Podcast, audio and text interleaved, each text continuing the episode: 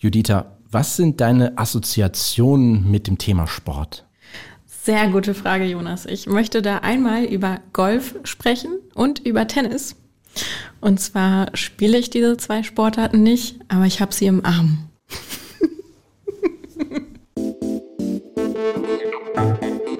Die neue Norm. Eine Sehbehinderung, zwei Rollstühle oder drei JournalistInnen. Judita Smikowski, Jonas Karpa und Raul Krauthausen sprechen über Behinderung, Inklusion und Gesellschaft. Ein Podcast von Bayern 2. Herzlich willkommen zu Die Neue Norm, dem Podcast. Am 19. Juni starten die Special Olympics National Games hier in Berlin das sind ähm, ja die, die Testläufe zu den Special Olympic World Games, die dann ein Jahr später, 2023, hier in Berlin stattfinden. Und wir haben uns gedacht, wir reden heute auch mal über Inklusion im Sport. Wir stellen uns nämlich die Frage, ist es realistisch, solche Sportveranstaltungen im Sinne der Inklusion zusammenzulegen oder ist das eine Utopie, weil der Leistungsgedanke im Vordergrund steht? Und wie können Menschen mit und ohne Behinderung abseits von solchen Großveranstaltungen gemeinsam Sport machen? muss sich zum Beispiel der Schulsport ändern, so dass behinderte Menschen, wie zum Beispiel Judita, mhm. nicht frühzeitig das Interesse daran verliert und kann quasi die sportliche Betätigung dazu führen, dass man einfach ähm, ja ein die Körpergrenzen wahrnimmt oder führt es eher dazu, dass man eher die Grenzen aufgezeigt bekommt? Mir gegenüber sitzt Judita Smikowski. Hallo. Mein Name ist Jonas Karper. Eigentlich sollte heute auch Raul Krauthausen natürlich dabei sein, wie immer, aber er hatte diese Woche keine Zeit, beziehungsweise man weiß nicht, vielleicht hat er sich vor dem Thema Sport gedrückt. Nein, aber Raul hat keine Zeit. Aber wir haben uns gedacht, okay, zur zweit jetzt hier über das Thema Sport zu reden. Judita, du mit Tennis und Golfarm, das wäre es schnell zu Ende. Genau, dann könnten wir den Endjingle hier schon wieder spielen. Deshalb haben wir uns ja eine sehr prominente beziehungsweise eine wahnsinnig gute Unterstützung für diesen Podcast geholt.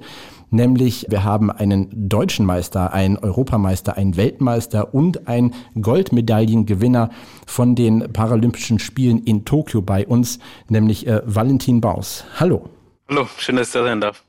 Ja, schön, dass du da bist und wie gesagt, wir möchten aber gleich beginnen mit dem, mit dem Thema der Sport-Großveranstaltungen. Wie inklusiv hast du die Paralympischen Spiele so damals empfunden bzw. kennengelernt? Du bist ja im Tischtennissport unterwegs. Ja, ich bin im Tischtennissport unterwegs. Habe damals im Tischtennis angefangen mit sieben Jahren. Oder mit der Familie. Damals noch nicht im Rollstuhl. Ich habe die Glasknochen und bin halt Laufe der Jahre dann irgendwann auf den Rollstuhl angewiesen geworden. Sind vorher ganz normal angefangen im Stehen in einem ganz normalen Sportverein. Würdest du dir denn wünschen, sag ich mal, im Sinne der Inklusion, dass man jetzt keine Sonderveranstaltungen hat, wie Special Olympics, Paralympics, es gibt ja auch sogar die, die Deaf Olympics, also die sportliche Veranstaltung der, der Menschen, die eine Hörbehinderung haben. Wäre so ein Großevent, wo alle gemeinsam teilnehmen, schöner für dich? Ja, ich denke mal, das resultiert einfach dadurch, dass man sich mit Leuten messen möchte. Es geht ja um den Sport und um den Wettkampf an sich. Und dadurch ist es natürlich jetzt, um das halt auch leistungsmäßig vergleichen zu können, muss man auch doch die gleichen Voraussetzungen haben. Wie zum Beispiel, ich spiele dann jetzt bei so Großveranstaltungen gegen anderen Leute, die auch im Rollstuhl sitzen und die gleichen körperlichen Voraussetzungen haben wie ich. Und möchte mich natürlich auch so mit den messen und ähm, vergleichen. Natürlich ist jetzt so sehr Großveranstaltungen, wo jetzt alle irgendwie teilnehmen würden, wäre, glaube ich, eine schöne Sache, aber ist, glaube ich, zum einen sehr schwer umsetzbar, weil es einfach von der Größe her, glaube ich, einfach zu viel ist, wenn man sich jetzt irgendwie anguckt, wie groß die Paralympics alleine sind oder Olympia. Wenn das noch zusammenlegen würde, ich glaube, das wäre sehr, sehr schwer, das irgendwie vernünftig hinzukriegen. Aber ist es trotz alledem, wenn du jetzt quasi sagst, okay, von, von der medialen Aufmerksamkeit, dass vielleicht bei den Paralympischen Spielen eher der Fokus auf Behinderung ist und das eher dann so ein Nischenprodukt ist im Gegensatz zu der großen medialen Aufmerksamkeit von, von Olympischen Spielen, wo man dann alle gemeinsam ja daran teilnehmen. Ja, ich glaube zum einen ist das mit den Paralympics die mediale Aufmerksamkeit steigt natürlich jetzt von den Malen. Ich, erinnere ich war jetzt hier in Rio schon dabei und jetzt in Tokio. Das ist auf jeden Fall mehr geworden. Und ich denke auch, dass es meistens um die sportliche Leistung geht, die wir da erbringen und einfach um den sportlichen Wettkampf. Natürlich gibt es immer vereinzelte Berichte oder vereinzelte Journalisten, die da irgendwie ein bisschen am Thema vorbei sind und halt auch irgendwie manchmal fragwürdige Fragen stellen. Ist halt immer ein bisschen schwierig manchmal, aber ich glaube, im Großen und Ganzen sind wir mittlerweile da angekommen, dass, dass es um den Leistungssport geht und die Leute auch sehen, dass, dass wir halt auch ähm, ja, sehr viel Zeit und Training da rein investieren. Ich glaube, international sind halt auch sehr viele Profis mittlerweile, die jetzt also nichts mehr anderes machen, außer Sport zu betreiben. Das sieht man halt einfach an der Leistungsdichte. Du sprichst da das Interview mit der Sportschau an, ne? live im Fernsehen. Das war so ein toller Moment. Vielleicht kannst du das kurz erzählen. Ja, es war halt an dem Tag, wo ich dann die Goldmedaille gewonnen habe. Da wurde es halt in dem Gespräch ein bisschen dargestellt, als ob ich so ein bisschen an meiner Behinderung leide, an meinen Glasknochen.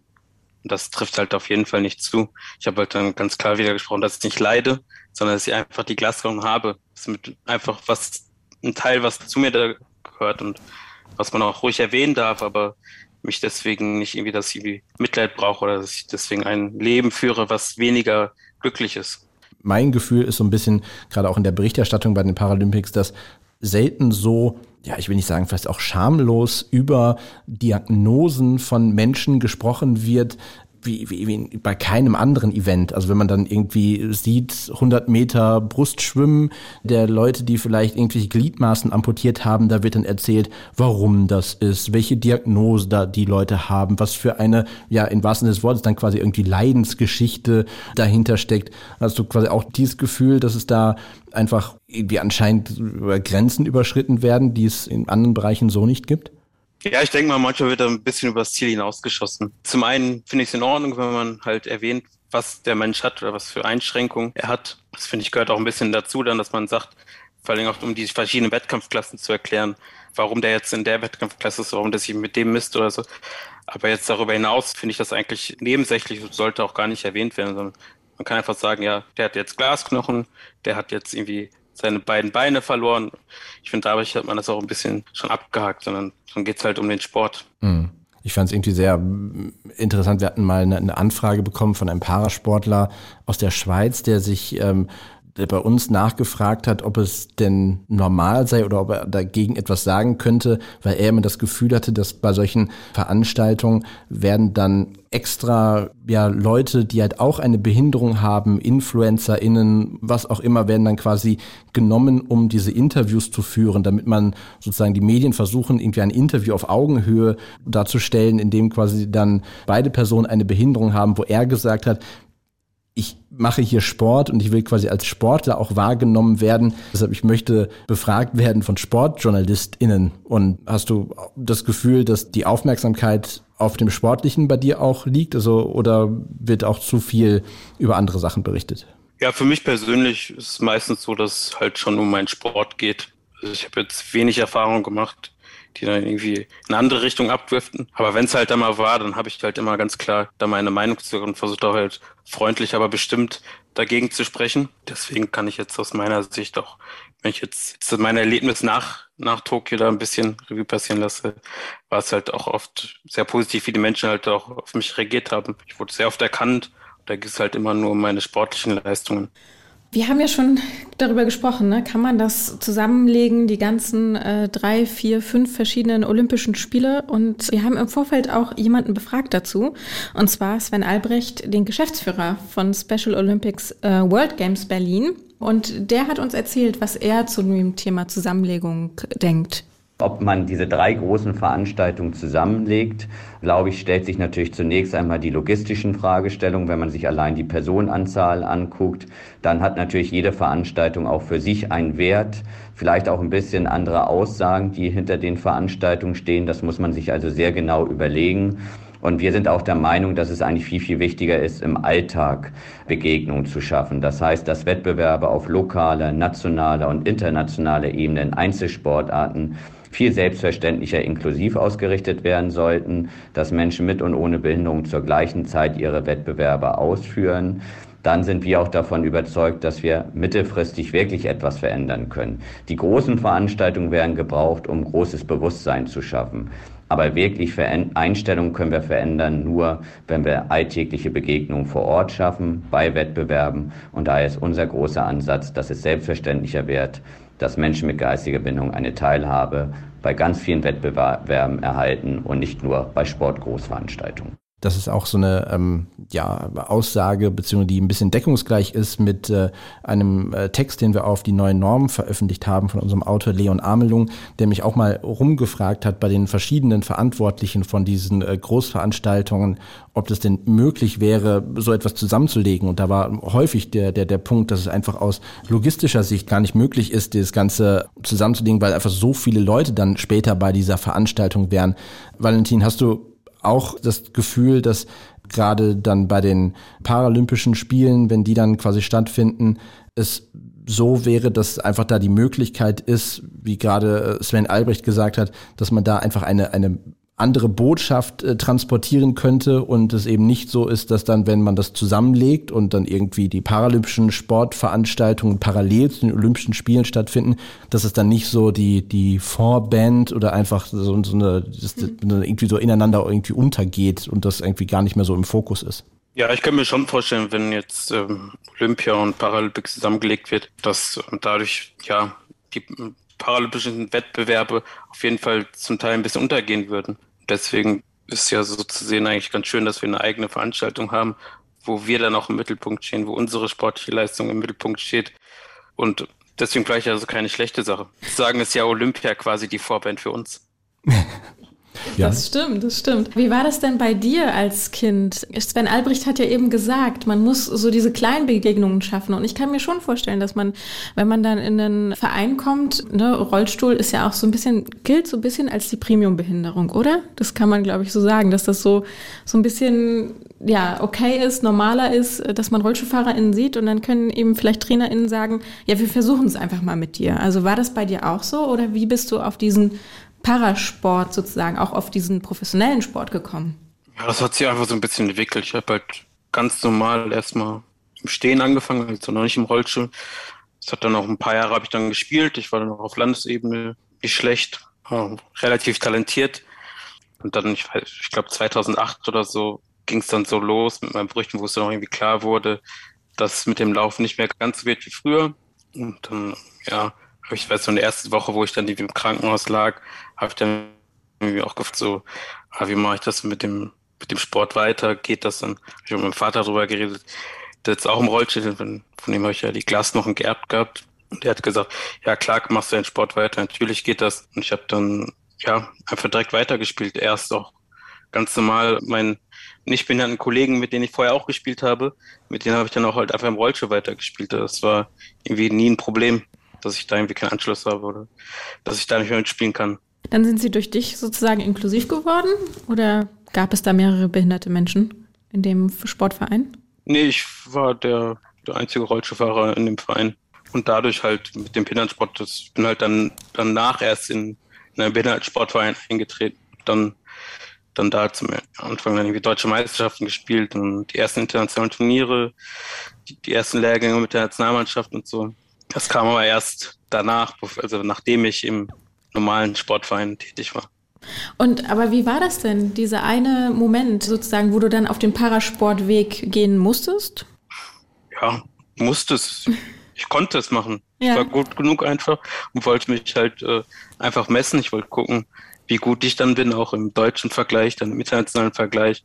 Und das wollte halt einfach immer, für mich war immer nur dieser Leistungssportgedanke wichtig. Also ich wollte mich halt einfach messen und das mit dem Besten der Welt, mit dem Besten im, im Rollstuhltischtennis. Und von daher ähm, war das immer für mich im Vordergrund, ob es jetzt, sag ich mal, der Parasport ist oder der olympische Sport, war jetzt für mich als Junge dann nicht so entscheidend. Jetzt bist du ja quasi der Beste der Welt und kann man sagen, dass der der Gedanke der Inklusion im Sport, also quasi das wirklich das Sportmachen zwischen Menschen mit und ohne Behinderung, scheitert das an diesem Leistungsgedanken, dass man keine Option hat, irgendwie die Leistungen entweder miteinander zu vergleichen oder dass es irgendwie daran scheitert, weil ja Menschen ohne Behinderung sich vielleicht nicht mit behinderten Menschen irgendwie messen möchten? Ich glaube, dass Tischtennis eigentlich die ideale Sport hat. Also wir haben die gleichen Bedingungen, ob es jetzt im Rollstuhl ist oder im Stehen. Ich äh, trainiere auch mit äh, Leuten, die jetzt nicht im Rollstuhl sitzen, sondern auch keine Behinderung haben. Mit denen trainiere ich ganz normal und das funktioniert auch super. Und ich äh, spiele auch ähm, in einer ähm, normalen Mannschaft. Von daher messe ich mich auch trotzdem immer noch mit äh, Leuten, die jetzt keine Behinderung haben. Und für mich stellt sich das jetzt das nie so die Frage, ob es jetzt jemand mit einer mit Behinderung oder ohne ist. Also da denke mal, das Tischtennis ist ideal für einfach. Wir haben mit, mit Sven Albrecht gesprochen, dem Geschäftsführer der Special Olympic Games hier in Berlin. Und bei den Special Olympics ist es quasi nochmal ein bisschen anders, sagt er, weil dort das Thema Leistung nicht so wahnsinnig im Vordergrund ist. Das Wettbewerbssystem des Sports ist natürlich im Grundsatz schon darauf ausgerichtet, dass eine immer kleinere Personengruppe schlussendlich den Leistungssport ausüben kann. Und daher ist eigentlich unser Ansatz von Special Olympics von Beginn an gar nicht so stark, sich auf den Leistungssport zu konzentrieren und zu fokussieren. Wir sehen im Sport, im breiten sportlichen Ansatz eine große Chance, Begegnungen zwischen Menschen mit und ohne Behinderung zu fördern. Das ist unser Auftrag und daher ähm, liegt auch der Schwerpunkt auf unserer Arbeit ganz klar eher in dem breiten sportlichen Ansatz, Menschen mit und ohne Behinderung im Sport zu vereinen. Im Leistungssport nimmt das natürlich mit der Zunahme, wird es immer schwieriger die Problematik der Vergleichbarkeit und trotz alledem, dass ja man einfach eine andere Leistungsdichte hat. Es gibt ja andere ParasportlerInnen, die einfach auch mehrere Sportarten ausüben. Hast du da das Gefühl, dass es vielleicht sogar für, für Menschen mit Behinderung jetzt salopp gesagt, einfach aufgrund der ja nicht so großen Leistungsdichte und Anzahl der Menschen mit Behinderung, die Sport machen, ist vielleicht auch manchmal einfacher ist, an, an den Erfolg zu gelangen? Oder wäre das jetzt vereinfacht gesagt und würde Leistungen schmälern? Ja, ich denke, das ist jetzt, das kann man auf jeden Fall nicht verallgemeinern. Ich denke, es kommt zum einen einfach auf die Sportart an. Jetzt wie olympische Sport auch. Ich denke mal, da gibt es verschiedene Sportarten, wo es schwieriger ist, wo es leichter ist, für die Leistungsdichte höher ist. Dann kommt es natürlich auch auf die verschiedene Wettkampfklasse an, in welcher Wettkampfklasse ich bin. Da gibt es natürlich auch sehr große Unterschiede. Und ich denke mal, das kann man dann einfach, muss man das im Einzelfall, müsste man das dann genau betrachten, kann auf jeden Fall nicht pauschalisiert werden. Auf jeden Fall im Tischtennis ist es mit den ganzen Asiaten und mit den Chinesen ja nicht immer ganz so einfach, da ganz da oben zu kommen. Ich würde gerne von dir noch wissen, wie das bei dir in der Schule war. Ne? Also du bist ja von Geburt an behindert. Wie, wie war das? Wurdest du aufgenommen? Wurde einfach gesagt, ey, wir probieren es mit dir? Oder warst du eigentlich auf der Bank, so wie ich? Ja, ich war eigentlich immer mittendrin. Ich war relativ beliebt in der Schule, glaube ich. Ich hatte viele Freunde und ich war eigentlich immer, immer der, der vielleicht mit der meisten Scheiße gebaut hat. ich war immer der, der manchmal die Leute angestachelt hat, irgendwas zu machen. Also ich war da einfach, es war immer eigentlich nie so, dass ich da irgendwie außen vor war. Und den Rollstuhl hast du nach der Schulzeit sozusagen auch bekommen? Ja, in der Schulzeit. Also ich sag mal, 2008, da war ich ähm, 13, 13, 14 Jahre alt, wo ich dann halt wirklich dauerhaft auf den Rollstuhl angewiesen bin. Oder seitdem bin ich halt dauerhaft auf den Rollstuhl angewiesen. Das war halt dann so mitten, achte, neunte Klasse war das dann. Und wie war es da? Also dieser Wechsel dann, was haben die LehrerInnen gemacht, gesagt? Haben sie einfach gesagt, du kannst jetzt normal mitmachen oder wie war das? Ja, ich habe einfach normal mitgemacht. Cool. Das, das, war jetzt in, in der Unterstufe war es kein Problem. In der Oberstufe war es ein bisschen schwierig. Da durfte ich dann keinen Sport wählen, mhm. weil es irgendwie wohl schwierig war mit den Voraussetzungen, die das Land irgendwie stellt an die Schule. Aber sonst hatte ich jetzt keine Probleme. Lisa, wie das was denn bei dir? Du hast gerade eben schon gesagt, du hast bei dir, du saßt auf der Bank. Ja, oder in der Klasse. Also manchmal bin ich gar nicht mitgegangen zum, zum Raum, zur Sporthalle.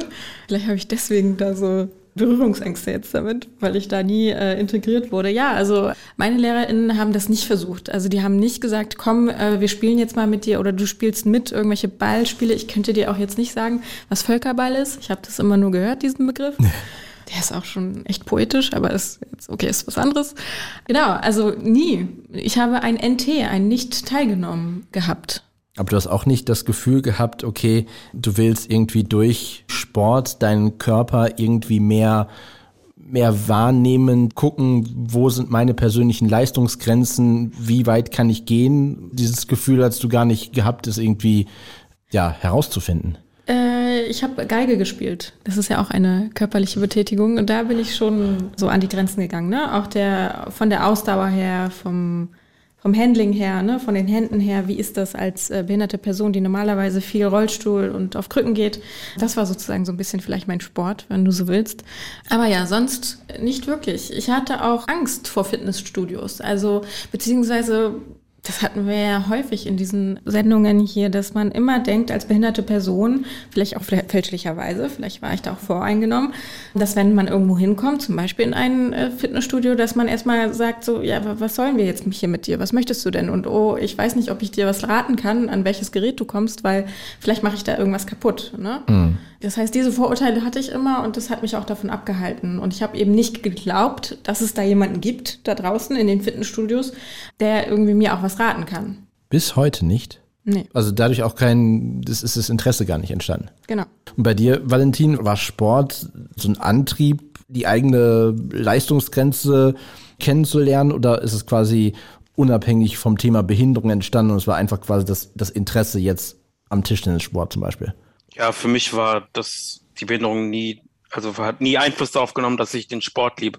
Ich liebe einfach Sport an sich und egal, oh, wie ich ihn machen kann, ich möchte ihn machen. Und ob ich jetzt da jetzt vorher jetzt im Stehen den ausgeübt habe oder jetzt im Sitzen, das ist einfach dann nur die Begleiterscheinung für mich. Für mich war immer der Sport oder, das, oder der Tischtennissport der Fokus für mich. Ja. Ja, bei mir war es so, quasi dass ich meine Behinderung im Laufe des Lebens erworben habe, war der Zugang zum Sport bei mir quasi ein anderer und ich finde es eher spannend und das wäre auch nochmal so die Frage an unsere ZuhörerInnen, wie es bei Menschen ist, die ihre Behinderung im Laufe des Lebens erwerben. Also wie gesagt, ich habe früher Fußball gespielt, ich war im Tennisverein, ich war in der Basketball AG von der Schule, also mir hat es irgendwie Spaß gemacht und dann kam irgendwann das Studium, wo man dann so ein bisschen aufgehört hat damit und äh, beziehungsweise ja nicht mehr den Schulsport mitgemacht hat und dann kam irgendwann die Behinderung. Und meine Frage an, auch an mich selbst war dann, okay, wenn ich jetzt quasi Sport machen möchte als Person mit Behinderung, mache ich dann eher Sport, den ich schon in irgendeiner Art und Weise kenne als nicht behinderter Mensch, weil ich dann quasi schon weiß, okay, ich habe gewisse vielleicht einfach gewisse Automatismen, also quasi ich weiß, wie ich einen Tennisschläger halte, ich weiß, wie ich einen Ball werfe, oder ist es quasi dann im Umkehrschluss einfach viel, ja, kriegt man einfach quasi nochmal den Spiegel vorgehalten, was man eben nicht mehr kann mit einer Sehbehinderung, dass man quasi dann sagt, ey, man hat noch die Erinnerung an früher und sagt, okay, du hast beim Tennis die Bälle getroffen, du hast beim Fußball Tore geschossen. Und wenn es dann quasi jetzt versuchst nachzumachen oder zu wiederholen und quasi aber die, die gleichen Bedingungen schaffst, dass es dann eben nicht mehr funktioniert. Man bekommt quasi einfach gezeigt, ja, was man einfach nicht mehr kann. Also dieses Defizit ist irgendwie so im Vordergrund. Und das wäre quasi mal die, die Frage vielleicht an ZuhörerInnen, die ebenso ihre Behinderung im Laufe des Lebens erworben haben und sportlich aktiv sind, ob sie sich dann quasi etwas ganz anderes gesucht haben, um einfach bei Null anzufangen, oder ob man sagt, okay, ja, ist mir völlig egal, ob ich das jetzt aufgezeigt bekomme oder ob ich merke, was ich eben nicht mehr kann, aber ich mache, ziehe die Sportart durch, die ich irgendwie früher schon gemocht habe. Wie hast du dir denn die Frage beantwortet? Ich gehe immer noch oder wieder ins Fitnessstudio, so wie ich das quasi früher gemacht habe.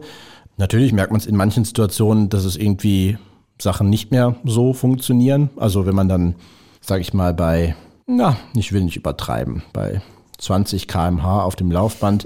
Nein, auf jeden Fall, wenn man quasi auf dem Laufband ist und es ist schon relativ schnell und man möchte vielleicht ein paar ein paar Stundenkilometer weniger und hat dann quasi diese Knöpfe vor sich, die alle gleich aussehen, auch sich alle gleich anfühlen, also gleich aussehen nicht, aber für mich zumindest. Und man möchte es quasi ein bisschen langsamer machen und man drückt und drückt und das Laufband wird schneller und schneller und schneller, weil man dann irgendwann merkt, okay, du drückst auf den falschen Knopf, ist dann unangenehm, aber ist dann für mich eher eine Situation, wo ich sage, okay, da kann ich dann innerlich drüber lachen. Ebenso, wenn ich irgendwie, neulich habe ich bei dem Gerät, du hast ja diese Kilos, die du dann quasi einstellen musst, 15, 15, 20 und so weiter. Und ich habe das nach bestem Wissen und Gewissen eingestellt und racker mich dort ab und mache dann die, keine Ahnung, dreimal 20 Wiederholungen und bin vollkommen fertig danach. Und als ich das Gerät verlasse, merke ich, dass ich irgendwie 10 Kilo zu viel aufgelegt habe. Also, wie gesagt, das ist dann irgendwie für mich, ist es dann, ja, ich, ähm, ich schmunzel dann eher drüber. Aber es ist dann, glaube ich, nochmal, sag ich mal, Fitnessstudio ist dann nochmal eine, habe ich eine andere Leidenschaft bei. Also quasi jetzt Fußball spielen, was ich früher viel lieber gemacht habe, da wird sich das Kleinste, glaube ich, nochmal ganz anders anfühlen. Da würde der Ball dann ja Geräusche machen, ne? Genau, da wäre dann quasi die Möglichkeit, okay, gibt es dann eine, also da muss man natürlich dann gucken, kriegt man irgendwelche anderen Hilfsmittel hin? Also würde man dann quasi blinden Fußball nehmen, was natürlich dann, ne, ich bin ja nicht blind, aber man wird dann quasi eine andere Sport, es ist ja wirklich eine andere Sportart, du kannst es nicht vergleichen, es ist eine, eine andere Art von Spiel, nicht vergleichbar mit Fußball für nicht behinderte Menschen, also. Valentin, würdest du das sagen, auch für Tischtennis? Gilt das dafür auch? Für mich persönlich jetzt nicht. Ich bin ja jetzt vom Oberkörper her noch, bin ich ja nicht eingeschränkt und habe keine Einschränkungen in den Arm und vor allem das Handgelenk funktioniert ganz normal bei mir, was sehr, sehr wichtig für, für den Tischtennissport ist. Und äh, von daher spiele ich im Grunde immer noch so den gleichen Sport, nur halt im Sitzen. Also mhm. es ist halt, da gibt es natürlich jetzt im Tischtennis auch äh, noch Unterschiede. Jetzt, wenn man zum Beispiel irgendwie irgendwelche Tetras anguckt, die jetzt den Schläger an die Hand binden müssen und so, da unterscheidet sich der Sport schon, also unterscheidet das Tischtennis schon ein bisschen mehr von dem nicht behinderten Tischtennis. Aber bei mir ist es, glaube ich, eher einfach nur, dass ich da sitze. Es gibt auch ein ganz, ganz schönes Video mit Timo Boll. Wir haben ein Video zusammen gemacht mit Timo Boll und meinem Mannschaftskollegen Thomas Schmidberger. Und da hat Timo sich halt auch einfach mal in den Rollstuhl gesetzt und gegen uns gespielt. Und da kann man auch ganz gut sehen, dass es halt doch schon ziemlich ähnlich ist. Und wenn er sich hinsitzt, dass er dann doch unbedingt nicht gegen uns gewinnt. Okay, aber eine Frage von Rollstuhlfahrerin zu Rollstuhlfahrer. Wie macht man das, dass man mit einer Hand fährt und der anderen Hand hat man den Schläger und muss ja wirklich die ganze Zeit sozusagen hin und her fahren, beziehungsweise hast du dann gar nicht so den Radius, sondern versuchst immer eigentlich stehen zu bleiben und nur den Schläger hin und her zu bewegen? Wie machst du das genau? Man merkt, ich gucke keine Paralympics. Natürlich kann man sich in der Geschwindigkeit, wie die Bälle jetzt kommen, nicht jedes Mal irgendwie zur Seite bewegen, mhm. sondern es ist oft ein Vor und Zurück. Ich bewege mich viel vor und zurück, das ist sehr wichtig. Teilweise auch seitlich, aber das ist halt dann eher bei, bei langsameren Bällen, wo ich mich dann seitlich bewege oder ich versuche dann auch viel mit dem Körper meinen Rollstuhl in eine Richtung zu drücken. Also wenn ich mir jetzt irgendwie in den Ball reinwerfe, versuche ich halt den, den Rollstuhl da so ein bisschen mitzuziehen, dass ja. er sich dann in die gleiche Richtung bewegt wie mein Körper. Judith, du scheinst gerade so interessiert. Da. Sollen wir das mal ausprobieren? Also, ich meine, Tischtennisbälle kann man leider nicht so rasselnd machen wie Fußbälle, aber wäre das was? Also, ich meine, hast es ja gerade gehört, es scheint ja zu gehen, beziehungsweise es ist ja jetzt ja nicht so, als würdest du das nicht können können. Ja, ja. Ich habe mal über Badminton oder Tennis nachgedacht. Also ich habe sogar mit meinem Onkel früher in den Sommerferien gespielt, aber ich saß im Rollstuhl und hatte auch den Rollstuhl abgebremst, also oder gebremst in der Stehposition. Ach so. Nicht so wie Valentin, dass ich, dass ich so flexibel war. Und er hat mir die Federbälle zugeworfen und war halt eben beschäftigt. Ich stand da rum und entweder ich habe getroffen oder nicht. Und das war sehr anstrengend für ihn. Und du warst quasi darauf angewiesen, dass er zumindest in dem Radius deines. Ja. Das braucht man doch, oder? Ja, also quasi, du hast eher quasi ihn trainiert, dass er positionsgetreu trifft. Genau. Ja. Ja, vielleicht kriegen wir es ja hin, irgendwann mal Probetraining ne? zu machen, in ja. dem Sinne.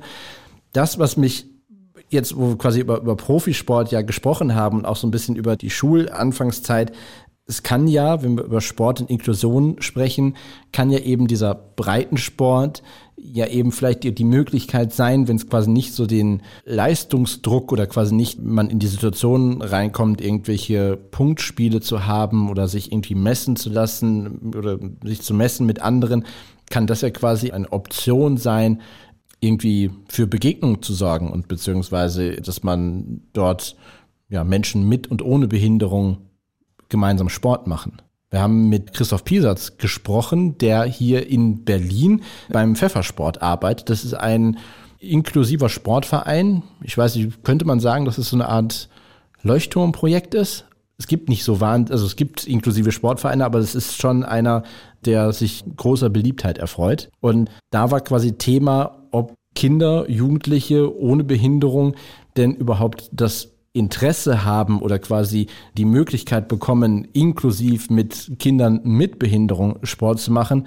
Und er hat uns erzählt, dass es häufig gewisse Vorurteile gibt. Vorurteilsbehafteten Sportarten wie zum Beispiel Fußball sind dann auch von, speziell von den Eltern, dann Fragen gekommen, na, warum soll denn mein Kind jetzt mit irgendeinem anderen Kind, was irgendeine Einschränkung hat, da Sport treiben? Dann wird ja mein Kind nicht gefördert. Natürlich müssen wir uns auch mit solchen Aussagen dann auseinandersetzen und versuchen auch da zu erklären, dass natürlich die große breite Masse, und wir sind nun mal ein Sportverein, der im breiten Sportbereich tätig ist, und wir schätzen es auch nicht, dass leistungsorientierte Vereine irgendwie nur die oberen fünf Prozent mitnehmen und die anderen fallen hinten runter. Bei uns soll das gesamte, die gesamte Gesellschaft äh, abgebildet sein.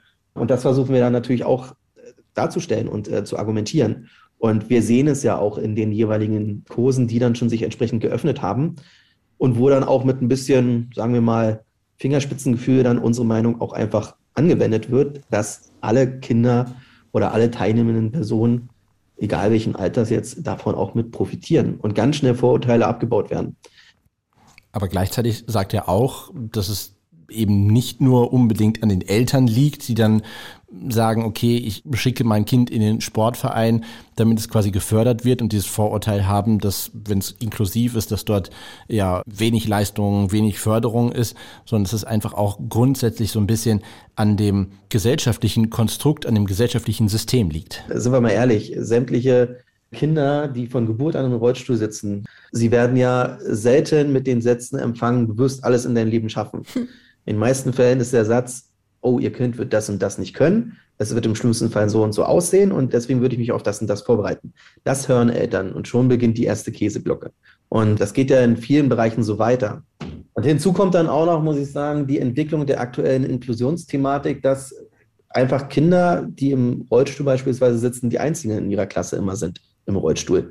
Das sehe ich kritisch aus dem einfachen Grund, wir hatten vor ein paar Monaten bei uns im Sportverein ein Kind, was von seiner Großmutter zu uns in den Kurs gebracht wurde. Und das Kind war eigentlich komplett überrascht davon, dass es plötzlich nicht mehr das Einzige war. Und mhm. es wurde uns wirklich der Satz gesagt, das Kind dachte, es wäre das einzige Kind im Rollstuhl in Berlin. Egal wo es war, es war immer alleine. Und, und das sehe ich ganz kritisch bezüglich der Inklusionsideen. Also man sollte schon dafür sorgen, dass es ein guter Schnitt sowohl in den Schulen als auch in den Kitas oder in anderen sozialen Bereichen gibt, dass jeder versteht, man ist nicht alleine. Und wenn man das schafft, dann kann man beispielsweise auch im Sportunterricht der Schulen einen gesunden Wettkampf erzeugen. Es geht ja nicht mal ums Gewinnen, finde ich, aber es geht darum, vorwärts kommen zu wollen. Und wenn es einfach nur darum geht, die eigene Bordsteinkante vor der Haustür überwinden zu können um vielleicht später im eigenen Leben ja, autarker zu sein. Das sehen die Kinder am Anfang noch nicht, wenn die Einzelverhelfenden immer sie schieben oder die Eltern sie immer schieben. Dann würde es, glaube ich, so weit kommen, dass erstens die Sportvereine eben nicht diese Tendenz erleben, dass Menschen mit einer Einschränkung einfach schneller scheinbar aufgeben. Sie würden aber dann auch erleben, dass eben Menschen, die nicht behindert sind, eben es als selbstverständlich ansehen, dass vielleicht Menschen in einem Rollstuhl ihre Konkurrenz sind ist so ein bisschen deckungsgleich zu dem, was, was ihr erzählt habt, also mit dem erste Person sein. Also Judita, du quasi in deiner Schule die einzige Person, die im Rollstuhl sitzt und dann einfach ja, wo dann kein Angebot für dich geschaffen wurde. Bei dir, Valentin, ja quasi auch so nach dem Motto, da, da war es vielleicht dann besser gelöst, aber auch eben die erste und die einzige Person dann in dem Klassenverbund zu sein, das scheint ja dann irgendwie schwierig zu sein, da die Grundlage zu schaffen für einen inklusiven Sport. Ja, ich finde es auch total schwierig von den Eltern von nicht behinderten Kindern. Da gibt es ja zwei Lesarten oder zwei Denkweisen. Entweder man sagt dann, oh, da sind auch behinderte Kinder. Das heißt, mein nicht behindertes Kind wird nicht gefördert, weil die behinderten Kinder werden mein Kind schön aufhalten.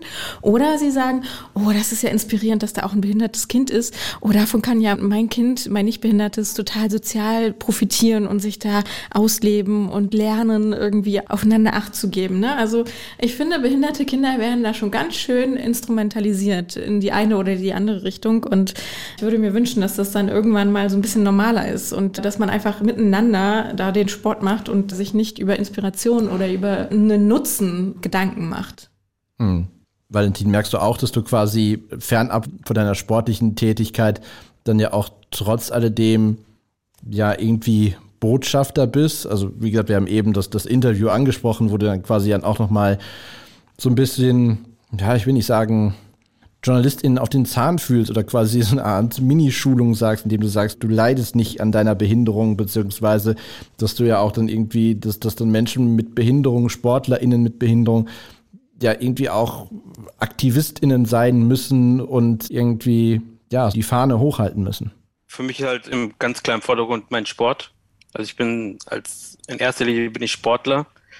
Ähm, wenn ich durch halt durch mein Auftreten oder dadurch, dass ich auch wie Menschen vielleicht der einen oder anderen Stelle sensibilisieren kann dafür, was heißt, wenn jemand eine Behinderung hat oder jetzt vielleicht im Rollstuhl sitzt, dann freue ich mich dann natürlich oder dass ich auch andere inspirieren kann, ihm das Beste aus sich rauszuholen. Also für mich fängt das halt auch alles immer bei einem selber an.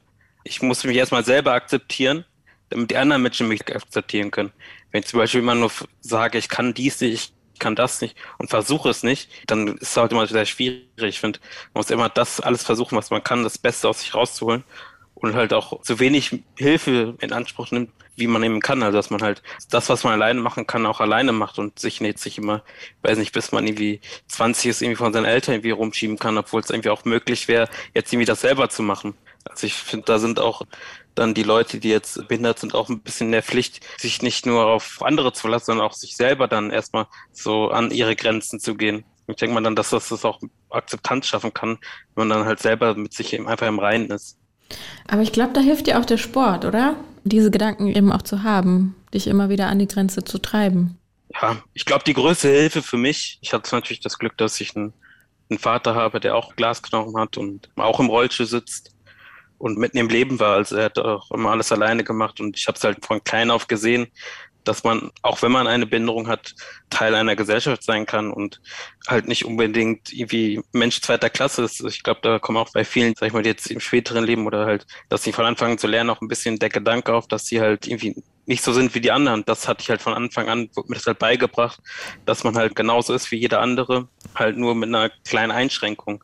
Und dass ich das trotzdem das Beste, was ich machen kann und gut im Leben klarkommen kann und ein glückliches Leben führen kann. Das hat mir, glaube ich, sehr, sehr viel geholfen. Mhm. Aber Judita, muss denn jeder Mensch mit Behinderung. heute irgendwie ein Commitment von mir, ne, dass ich morgen ins Fitnessstudio gehe. Ja, warum nicht? Ist das nicht auch unser Auftrag? Das ich war mein Ziel. Ich meine, wir reden von die neue Norm und die neue Norm kann eben auch sein, dass wir seit ja fast 30 Folgen jetzt versuchen, dich irgendwie sportlich irgendwo anzubinden. Okay, in Folge 60. Okay. Ja, in Folge 60, notier dir das. Ja werde ich etwas berichten zum Sport, den ich bis dahin gemacht habe. Okay. Ich nehme das so auf. Ich wollte dich eigentlich gerade, ich wollte dir eigentlich gerade die Frage stellen, ob Menschen mit Behinderung nicht auch faul sein dürfen. Also quasi müssen Menschen mit Behinderung überhaupt sportlich aktiv sein oder kann man nicht einfach auch sagen, es gibt ja genauso wie bei nicht behinderten Menschen eben auch Leute, die einfach sagen, nö, interessiert mich nicht. Genau, es interessiert mich nicht und das hat nichts mit Faulheit zu tun, glaube ich. Also ich merke das schon, bei, wenn Valentin erzählt, dass das viel auch mit dem Mindset macht, also mit den Gedanken, mit ne, der Disziplin. Ich glaube, das schadet niemandem, da die Ziele zu haben und zu verfolgen. Ich glaube, da kann der Sport eben auch behilflich sein, aber es ist doch ein ganz normaler Charakterzug, ob du eben ehrgeizig bist oder nicht und ob du dir Ziele vornimmst oder nicht. Also das hat nicht unbedingt was mit Sport zu tun, würde ich sagen. Weil mhm. das Sport halt auch ein einfach ein besseres Gefühl für seinen Körper geben kann und halt irgendwie auch dadurch halt auch in seinem Alltag auch helfen kann. Wo man da durch den Sport irgendwie Sachen lernt, die man jetzt vorher vielleicht nicht konnte jetzt. Oder dadurch auch ein bisschen körperlich ein bisschen fitter wird, um sein Defizit irgendwie ein bisschen wegzumachen, wenn man dann auf das, was man kann, dass man das irgendwie das so ein bisschen weiter ausprägt. Ich glaube, dass es dann auch hilfreich sein kann. Nicht nur wegen des Siegeswillens oder des Ehrgeizes, den Sport zu betreiben. Ja, ja, das, das kann ich mir auch vorstellen. Und das klingt auch gut, so ein bisschen mehr bei sich zu sein, ein bisschen mehr auch vielleicht Selbstvertrauen körperlich. Ne? Also schaffe ich diesen Kannstein jetzt gerade oder nicht? Ne? Wenn ich trainiert bin, kann ich das besser beurteilen. Mhm. Und natürlich, ich sag mal, wenn man jetzt im Rollstuhl sitzt und viel Sport treibt und sich sag ich mal, viel bewegt mit dem Rollstuhl, dann kriegt man auch vielleicht auch ein anderes Gefühl für den Rollstuhl und mhm. weiß irgendwie, was man irgendwie schaffen kann und was nicht. Weiß man genau, traut sich vielleicht auch jetzt die höhere Kante doch zu oder jetzt irgendwie die höhere Kante aus der Bahn raus. Und so, ich glaube, dass das da einem schon ein bisschen weiterhelfen kann, auch im Alltag dann. Das stimmt.